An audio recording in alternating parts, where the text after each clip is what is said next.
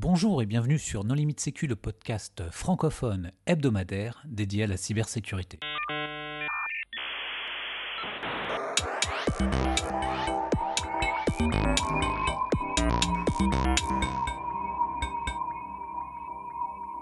Alors aujourd'hui, nous allons parler d'un challenge stratégique qui s'appelle le Cyber 912 avec Aude Géry. Bonjour Aude. Bonjour. Et Hugo Zilberberg. Bonjour Hugo. Bonjour.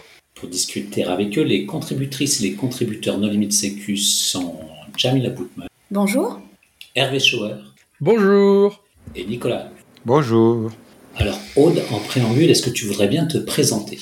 Oui, donc je m'appelle Aude Géry, je suis docteur en droit et je travaille au sein d'un centre de recherche qui s'appelle GEOD sur les problématiques de droit international et sécurité numérique. Et je co-organise avec euh, Hugo et, et d'autres le Cyber 912 Strategy Challenge. Merci Aude. Hugo Et alors moi je suis Hugo Silverberg, je travaille à l'ANSI, à la direction stratégie. Euh, avant ça je faisais euh, du conseil euh, où je m'occupais de stratégie, de gestion de risque et de crise cyber. Et encore avant je développais un programme d'enseignement et recherche à l'école d'affaires publiques de Columbia à New York. Merci Hugo. Alors Aude, un challenge stratégique, qu'est-ce que c'est? C'est un concours euh, qui a pour thématique la cybersécurité euh, et qui, par la simulation de crise interactive et l'analyse des stratégies, a pour but d'amener les étudiants à répondre à une situation de crise impliquant des incidents cyber, euh, mais pas que. Donc le but, c'est de faire découvrir ou de faire pratiquer euh, un aspect de la cybersécurité à des étudiants qui viennent d'horizons divers. Mais du coup, ce challenge, c'est quoi? C'est annuel? C'était une fois? Quelle, quelle est l'organisation? Comment ça se présente? C'est un challenge qu'Hugo a ramené en France, euh, justement à partir de 2000. Euh, la première édition c'était 2018-2019, euh, et qui au départ est organisé, qui est toujours organisé, chapeauté, on va dire, par euh, l'Atlantic Council, qui est un think tank américain. Et Hugo, qui avait découvert ce challenge aux États-Unis, a décidé de le ramener en France, et donc on a organisé une édition en 2018, une édition en 2019, et on a réorganisé euh, en décembre 2022 la troisième édition en attendant de préparer la quatrième pour 2024. Et quand tu dis on, c'est une école, c'est une association? J'ai pas compris qui organisait. Alors, côté américain, c'est organisé par l'Atlantic Council et côté France, c'est organisé par l'Institut français de géopolitique et plus particulièrement euh, le Centre Géode, qui est un centre de recherche hébergé à l'Institut français de géopolitique comme disait Aude, en fait, euh, on, est quand j'étais aux États-Unis, euh, il y avait un, un, think tank qui s'appelle l'Atlantic Council qui, qui, organise ça régulièrement et qui, qui faisait battre en fait euh, bah, cette, euh, cette compétition euh, qui se déroule dans plusieurs universités américaines à la fois et dont la finale annuelle se déroule à Washington.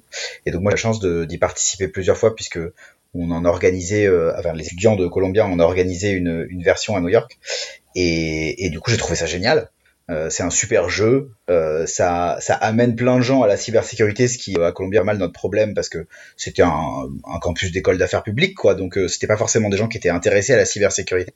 Et ce que j'ai pu voir, c'est qu'en fait, les gens qui faisaient ce concours étaient tellement intéressés et tellement pris dans le jeu que en fait, il finissait par faire de la cybersécurité à la fin. Donc quand je, quand je effectivement, quand j'étais en train de rentrer en France, euh, j'ai proposé à, à, Aude, mon partenaire de crime, euh, de, de, de, de co-organiser euh, une édition et, et donc euh, l'édition française du challenge stratégique était née. Et c'était pas 2018-2019, c'était 2019 première édition, 2020 deuxième édition, pardon. Et d'où vient le nom? Alors ça, c'est une, histoire assez rigolote. Euh, ça veut pas dire grand-chose en français, Cyber 912, on comprend pas vraiment ce que ça veut dire. Il faut se souvenir que les Américains qui ont des façons bizarres de faire certaines choses. Euh, 912, c'est une date, c'est une date à l'envers. Donc 9, c'est mois, c'est septembre, et 12, c'est le numéro du jour, c'est le 12. Donc le 12 septembre, c'est le lendemain du 11 septembre, ce qui pour eux est évidemment une crise euh, majeure euh, qui est restée évidemment dans l'histoire, pas que pour eux évidemment, mais, euh, beaucoup pour eux.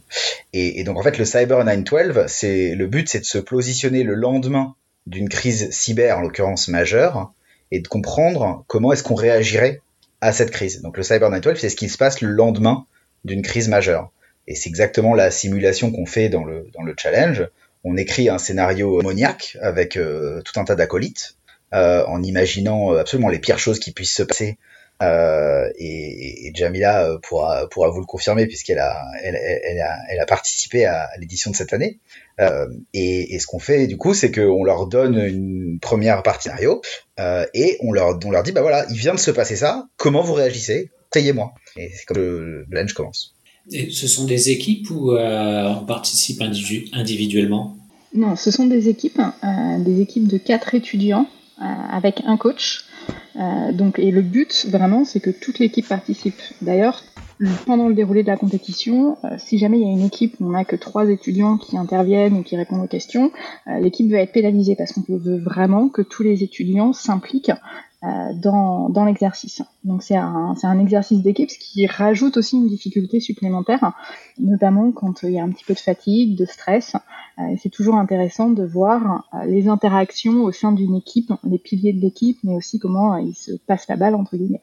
Et chacun endosse un rôle spécifique ou il n'y a pas de rôle en fait spécifique? Je dirais, je ne sais pas quel est le ressenti d'Hugo là-dessus, mais je dirais que c'est propre à chaque équipe même si généralement au sein d'une équipe, quand on en voit plusieurs ou qu'on les voit sur euh, différents, euh, à différents moments de la compétition, à différentes étapes, parce qu'il y a trois étapes dans la compétition, je pense qu'on reviendra dessus, hein, on se rend vite compte que certains vont plus être euh, à l'aise sur des questions techniques, sur des questions de relations internationales, j'allais dire sur des questions de droit, mais en fait non, généralement ils sont pas du tout à l'aise là-dessus. donc voilà, on sent qu'après il y a des spécialités qui se créent entre guillemets au sein de chaque équipe. Jamila, tu veux réagir? Oui, justement, Aude, est-ce que tu veux peut-être un peu développer sur les différentes disciplines auxquelles euh, le, le challenge fait appel?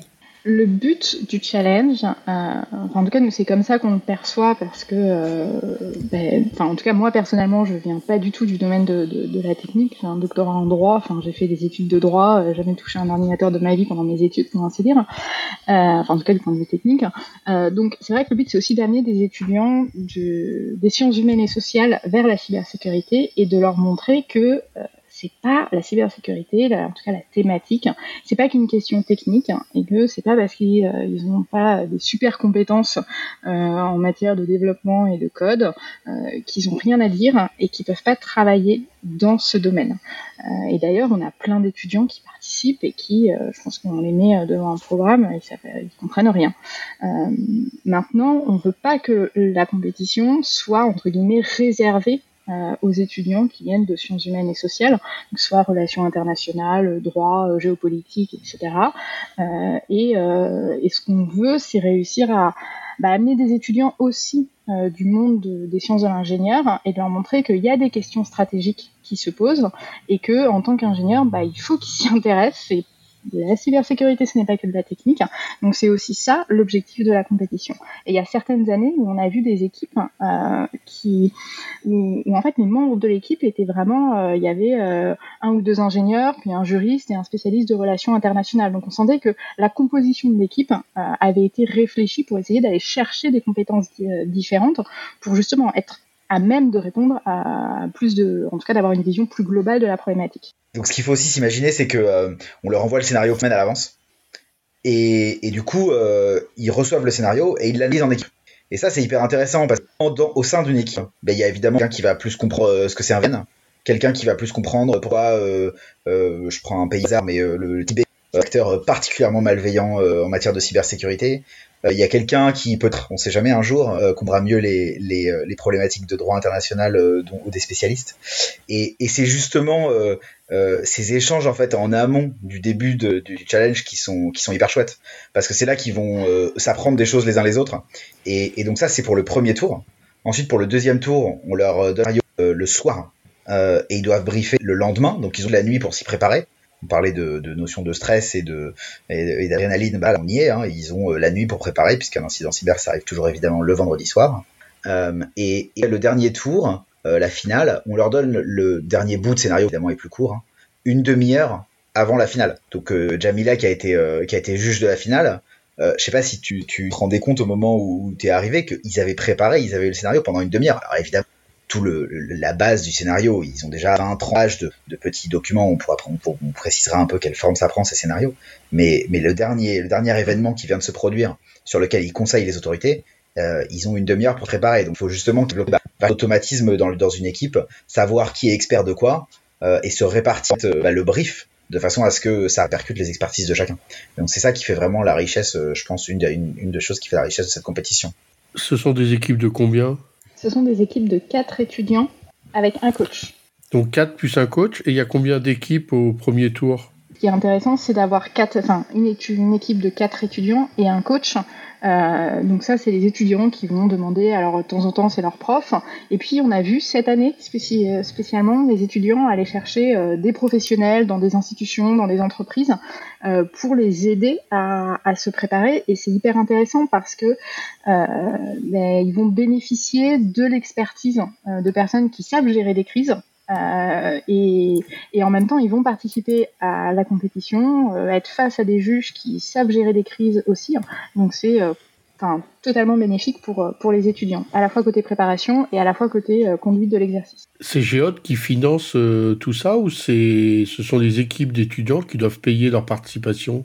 Alors pour l'instant, c'est euh, Géode qui finance euh, une partie euh, du, du, du, challenge, toute la partie organisation, on va dire, euh, sur, euh, sur Paris.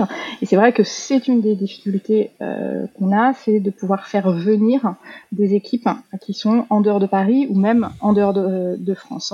Donc à terme, l'objectif, c'est d'arriver à trouver des sponsors pour le challenge afin d'aider les étudiants à venir à Paris participer au challenge.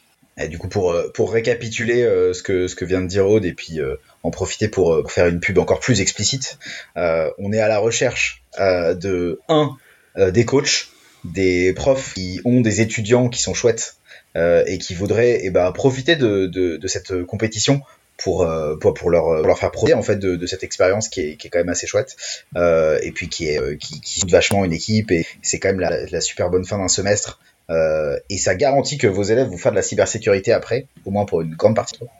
Euh, non mais blague à part, il y a, enfin c'est, c'est, vraiment, on voit que c'est facteur d'attraction.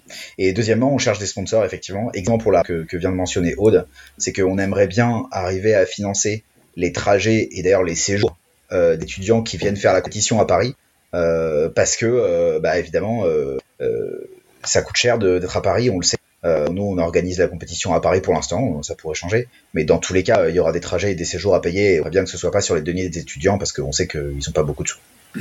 Alors, est-ce que vous pouvez nous donner un exemple de premier tour? Le, le, premier tour, euh, il se base vraiment sur ce que les étudiants auront eu trois semaines, un mois à l'avance. Donc en fait, on leur donne un document qui fait à peu près une trentaine de pages avec euh, des faux articles de presse, euh, des faux comptes rendus de, euh, de, de, réunions, des euh, faux fils Twitter, euh, posts Instagram, ce qu'on veut. Et tous ces éléments, tous ces éléments factuels, ils vont décrire différentes situations. Euh, généralement, on va dire qu'il y a entre deux et quatre incidents, euh, principalement euh, de nature cyber, mais pas que. Et les étudiants vont devoir, la veille de la compétition, nous rendre d'abord un document écrit qui fait une analyse de la situation et commence à présenter des pistes de solutions. Et le jour venu, le, jour J, toutes les équipes passent donc euh, les 10-15 euh, équipes qu'on a passent. Et là, l'oral dure 10 minutes. Donc ils ont 10 minutes pour nous présenter plusieurs options de gestion de la crise. Donc là, on va regarder est-ce qu'ils ont bien identifié tous les problèmes, euh, est-ce qu'ils se trompent pas en termes d'acteurs, euh, parce qu'évidemment, nous on se place dans un cadre français, donc il faut connaître aussi les compétences des principaux acteurs euh, dans le monde de la cybersécurité en France et euh, ils doivent nous présenter des, des, options plus ou moins réalistes, etc. Euh, et ensuite, il y a 10 minutes de questions-réponses. Donc là, c'est toujours drôle parce qu'on peut toujours un peu aller les titiller euh, sur, euh, sur, euh, sur, ce qu'ils ont dit. c'est vraiment le côté, le, le, côté amusant. Le tout se déroule en anglais. donc c'est une difficulté supplémentaire pour, euh, pour les étudiants. Et même si la compétition, il n'y a que des équipes françaises, on garde l'exercice en anglais parce que euh, on considère que bah, d'un point de vue pédagogique, c'est bien plus intéressant parce que dans le monde professionnel, ils auront à, à parler anglais. Et donc voilà, chaque équipe, ça dure 20 minutes. Et, euh, et à l'issue, euh, on va les noter et il y aura une sélection qui sera faite. Et juste pour, pour compléter, à la fin de à la facture, on les débriefe aussi. Euh, c'est quand même un challenge à vocation pédagogique. Euh, et on le dit aux, aux juges, hein. on dit ça à tous les juges normalement dans le brief que c'est super difficile pour les étudiants. prendre la parole en public, déjà, un, ça c'est difficile. Prendre la parole devant une autorité et la briefer sous un format concis en minutes, c'est vrai, on n'apprend pas à l'école en France.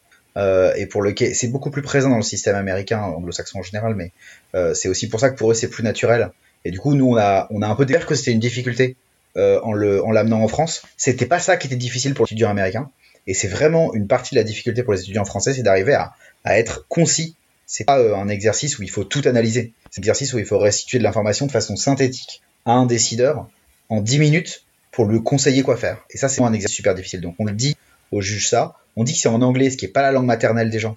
Euh, et du coup, on leur dit que c'est pas, pas une compétition d'anglais, on ne veut pas les noter sur l'anglais. Et surtout, le but c'est de leur faire un retour sur le fond.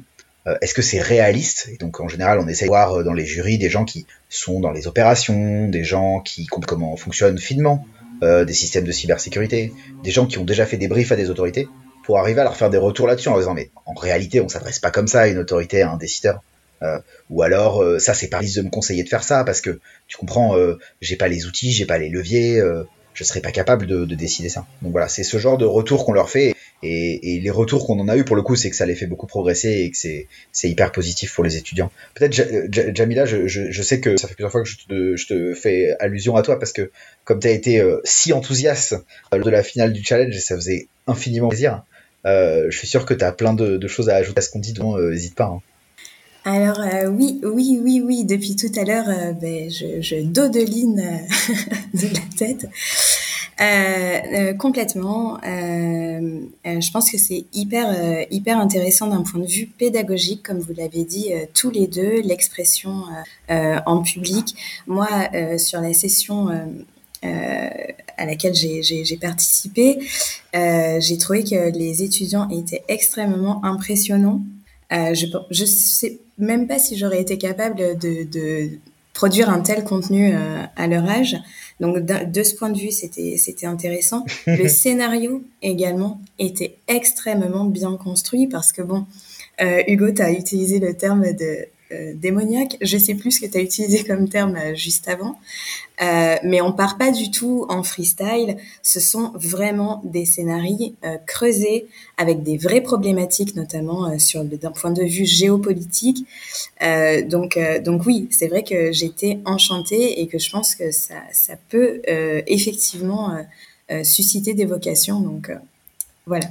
Alors, le premier tour, c'est vous, vous définissez un contexte ils doivent le restituer, le synthétiser. Le deuxième tour, comment ça se passe? En fait, au deuxième tour, on continue dans la crise. Euh, donc, euh, on, les étudiants ont une situation donnée qui est déjà un peu, on va dire, bancale. Et euh, à, la, à, la, fin du premier tour, quand on leur donne les éléments du deuxième tour, évidemment, euh, le, la situation devient plus critique. Et donc, il va y avoir des choix supplémentaires à faire. Et euh, sur, pour le troisième tour, c'est également le cas. Alors, comme ils ont Mais en fait, il n'y a, a, pas d'éliminer. C'est-à-dire, si, en fait, parce que pour moi, premier tour, bah, les moins bons, ils sont éliminés deuxième tour, les moins bons, ils sont éliminés et qu'il n'y a que les finalistes qui, qui font le troisième tour avec une demi-heure. À, la fin, c'est-à-dire qu'à la fin de la première journée, on sélectionne la moitié des équipes. Euh, comme on n'avait pas beaucoup d'équipes, on a décidé d'en sélectionner la moitié qui joue le deuxième, euh, le deuxième tour. Et à la fin de la deuxième euh, journée, on sélectionne trois équipes pour, euh, pour la finale. Donc il y a vraiment aussi bah, voilà, une sélection et, un jeu de compétition et le scénario est escalatoire. Ouais, donc pour peut-être pour donner un, exemple hein, pour pour se fixer les idées, je me souviens assez bien. Je me souviens pas exactement du scénario de, de cette année parce que euh, je l'ai je l'ai j'ai pas aidé à le rédiger parce que j'ai la chance d'être coach cette année moi, qui est une expérience absolument fantastique. Euh, j'ai adoré faire ça avec euh, une bande de, de quatre étudiants euh, très sympa, trop sympa. Les calls entre 21h et, et la semaine d'avant la compétition et le soir, c'est toujours assez rigolo. donc je, connais bien le scénario de, cette année dans le détail, mais le scénario de la dernière fois, qui était assez amusant également, c'était un, scénario créé à des attaques cyber sur des satellites. Donc pour vous donner un exemple, et rapidement, parce qu'évidemment je pourrais pas tout vous le restituer, mais dans la première étape, euh, on avait le lancement euh, d'un satellite euh, depuis une base française. Et au moment du lancement, on s'apercevait que le satellite avait un tout petit peu dévié de sa trajectoire. Mais que il continuait dans, une direction. Enfin voilà, il était lancé quoi. Et, il allait, il se dirigeait vers un satellite de nationalité chinoise, en l'occurrence. Et donc ça a posé la question aux étudiants, bah voilà, on pense qu'il y a une attaque cyber sur le satellite puisqu'il a dévié de sa trajectoire. Il est quand même fonctionnel, on n'arrive plus à communiquer avec lui. En revanche, on sait qu'il est en direction d'un satellite chinois. Qu'est-ce qu'on fait? Non seulement sur le plan technique, en termes de, qu'est-ce qu'on fait avec le satellite, mais aussi qu'est-ce qu'on fait avec les Chinois? Comment est-ce qu'on leur parle? Comment est-ce qu'on les engage? À ce stade-là du scénario, on n'était pas sûr en fait. À ce stade-là du scénario, on savait juste qu'il y avait un, impact, mais on savait pas d'où provenait l'impact. Ça, effectivement, ça pourrait être le lanceur, ça pourrait être un avec la base au sol, ça pourrait être un problème avec le satellite. Euh, et donc euh, ça, c'était la première partie du scénario. Donc dans la deuxième partie du scénario, ce qu'on faisait, c'est que euh, dans la deuxième partie du scénario, ce qui se passait, c'est que eh ben on avait demandé, une on avait fait une demande euh, à, à, la Chine. Euh, et donc euh, la Chine avait un satellite capable de remettre le satellite sur la bonne trajectoire. Et donc il y avait un contact physique entre le satellite français et le satellite chinois. Et donc on avait fait demande d'assistance, il se passait ça. Euh, et, et, on demandait aux, aux, aux étudiants bah, de réagir à cette deuxième partie de scénario. Puis dans la deuxième partie de scénario, le satellite euh, français commençait à, à bugger sérieusement avec des fonctionnalités qui étaient désactivées, euh, et ça avait des conséquences opérationnelles assez importantes sur des opérations en cours. Euh, et là, pareil, il fallait réagir. Donc on voit bien que c'est un scénario d'escalade. À chaque étape, il se passe davantage de choses auxquelles les étudiants doivent réagir, davantage de champs dans champ cyber, dans le champ de l'espace, dans le champ diplomatique, et puis à la fin même dans le champ militaire. Oui, et si je me trompe pas, il y a un côté aussi un peu, un peu ludique, je pense, euh, où, vous n'hésitez pas à lancer un petit peu des fausses pistes, euh, qui permet de voir si, si euh, bah, les informations sont recoupées, etc. Donc euh, il y a aussi ce côté euh, où on sent qu'il y a une attente de rigueur de, de la part des, des étudiants, et ça c'est aussi, aussi particulièrement satisfaisant. Quoi. C'est ça l'exercice. Donc on aime bien euh, lancer une ou deux euh, fausses pistes euh, pour voir jusqu'où les étudiants vont. Alors l'exemple le, type, ce dans quoi, mais souvent il y a toujours au moins une équipe qui tombe dedans. C'est ça, fond, ça, ça va à fond dans l'attribution sans avoir aucun élément, mais parce que il y a trois, trois, trois éléments qui pointent vers, vers un état. et donc ça, c'est effectivement euh, un, un, jeu.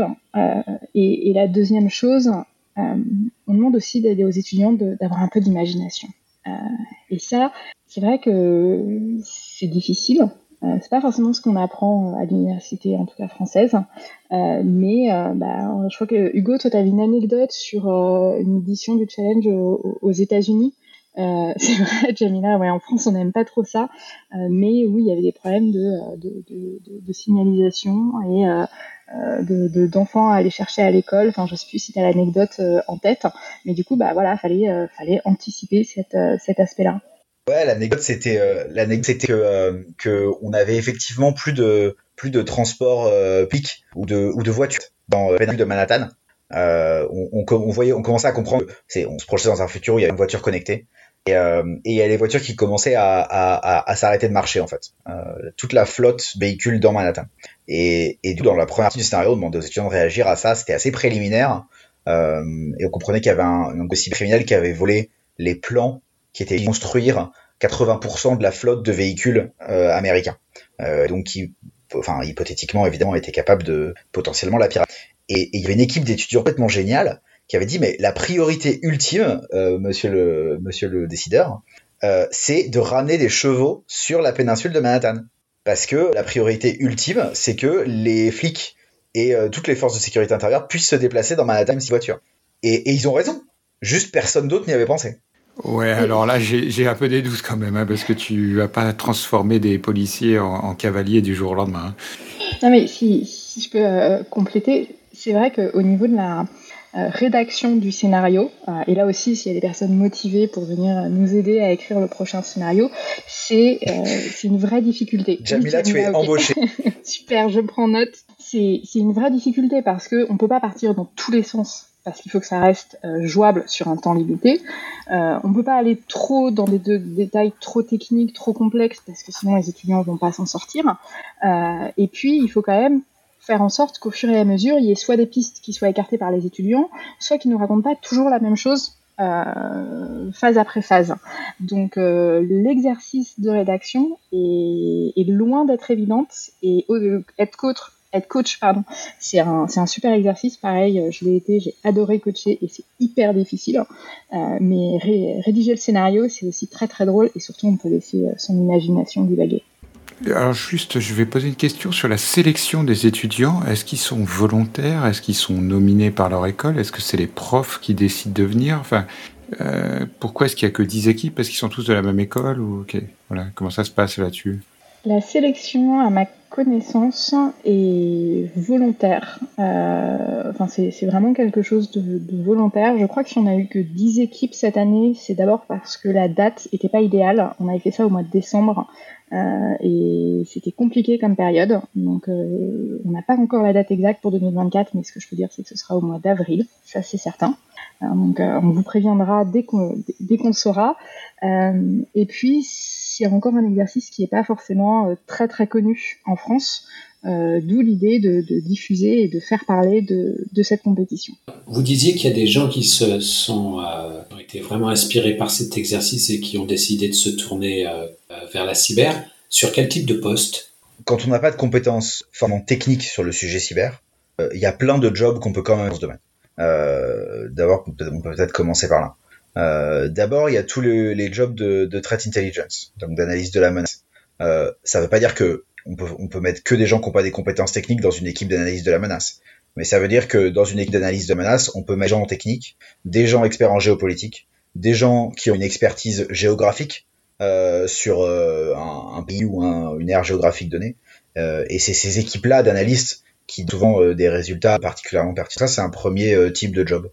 Et puis après, il y a aussi tous les gens qui font de la gestion de risque. Et nous, enfin moi, je crois vachement à ce, à ce, modèle-là, parce que gérer un risque, c'est pas forcément un métier. Les gens qui vont être, euh, euh, en, enfin, qui vont devoir euh, gérer les systèmes qui sont à risque, ils ont la nécessité d'avoir une compétence métier sur le système en question. Mais les gens qui vont gérer des risques, qui vont les comparer à d'autres risques, qui vont mettre en œuvre des contours, essayer de diminuer l'impact, notamment les impacts métiers que ça pourrait avoir. Tout ça, c'est forcément des jobs qui sont techniques et c'est des jobs où quand on arrive à se mettre à la place de l'attaquant, euh, c'est quand même facile euh, de prendre euh, quels sont les risques majeurs d'une grosse boîte ou d'une grosse organisation en général, d'ailleurs qu'elle soit publique ou privée. donc on, espère que ce genre de compétition ça donne plus de, de, de légitimité ou d'assurance dans un secteur qui parfois est très technique et on a l'impression que il faut forcément comprendre comment ça fonctionne un ordinateur pour y rentrer. On espère que ce genre de compétition ça donne plus d'assurance aux, aux, étudiants qui en sortent pour, pour aller parler avec leurs petits camarades techniques en leur disant bah en fait je vais te poser des questions et ton rôle à toi c'est de comment marche. Et moi, mon rôle à moi, c'est autre chose. C'est d'essayer de comprendre ce qui pourrait se passer après, c'est euh, d'essayer de comprendre qu'est-ce qui est le plus grave, c'est d'essayer de comprendre d'où est-ce que ça pourrait venir, où est-ce que ça pourrait aller après. Euh, voilà. Donc c'est le, le, but de cette conversation, c'est aussi de, valoriser des, apports de types différents euh, que euh, voilà juste la création du système d'information en soi euh, et des protocoles ou et du réseau qui est fondamental, mais qui est pas la seule chose dont on a besoin. Alors, il y a sans doute des, auditeurs qui ne sont pas étudiants et qui euh, aimeraient bien participer à ce challenge quand même. Alors, est-ce que vous allez l'ouvrir à des non-étudiants? Euh, Sur la participation de, personnes qui ne sont pas étudiantes, euh, en soi, tout est tout est possible, tout est imaginable. Euh, c'est vrai que l'exercice euh, se désigne, se, enfin, a, d'abord vocation à être pratiqué par les étudiants et, et, et a été pensé comme ça.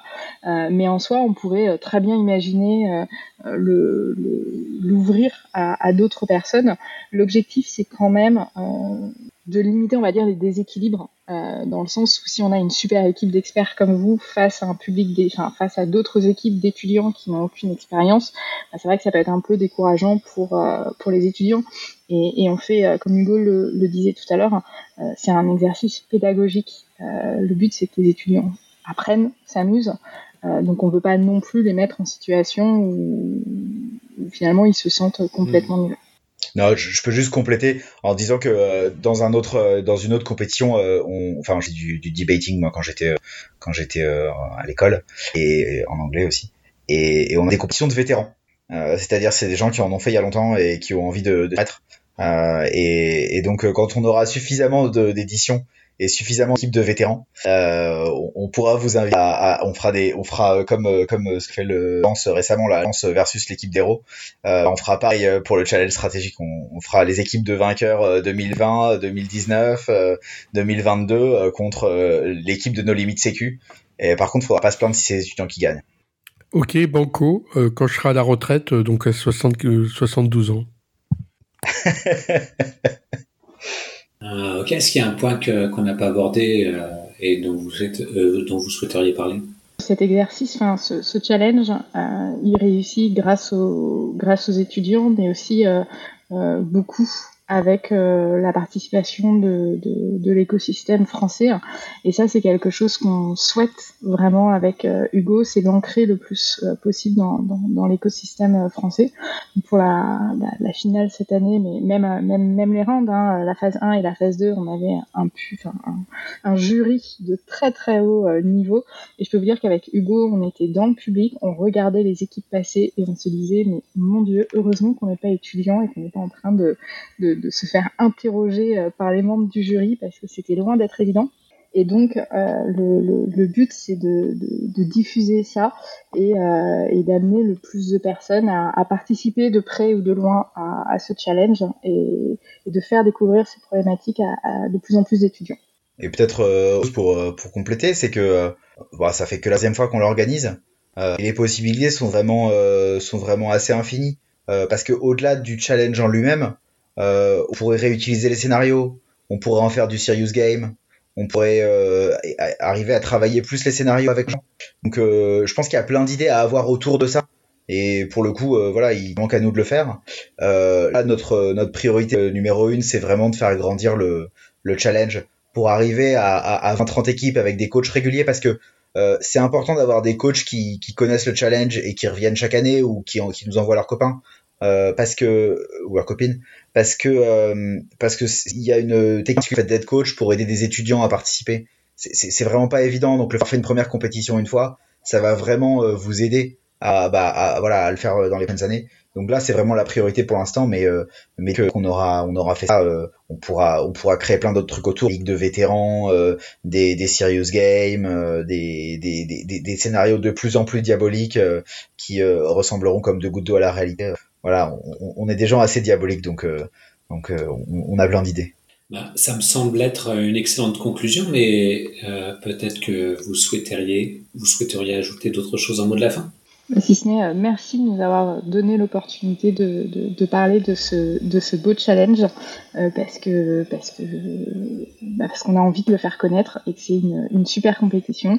Donc pour candidater, euh, on n'a pas encore ouvert les candidatures pour 2024, mais euh, dès qu'on a la date, on, on diffuse, on, on, vous partage et, et, on espère que vous partagerez aussi. Et évidemment, on vous tient, on vous tient au courant. Euh, le site internet, ce sera euh, sur le site internet de, de donc euh, www.geode.science. Et il y a plein d'informations sur euh, l'exercice en lui-même, sur le type de scénario qu'on peut, euh, qu'on peut avoir, sur le type d'exercice que les étudiants doivent faire, parce qu'ils doivent aussi rendre des documents écrits, etc.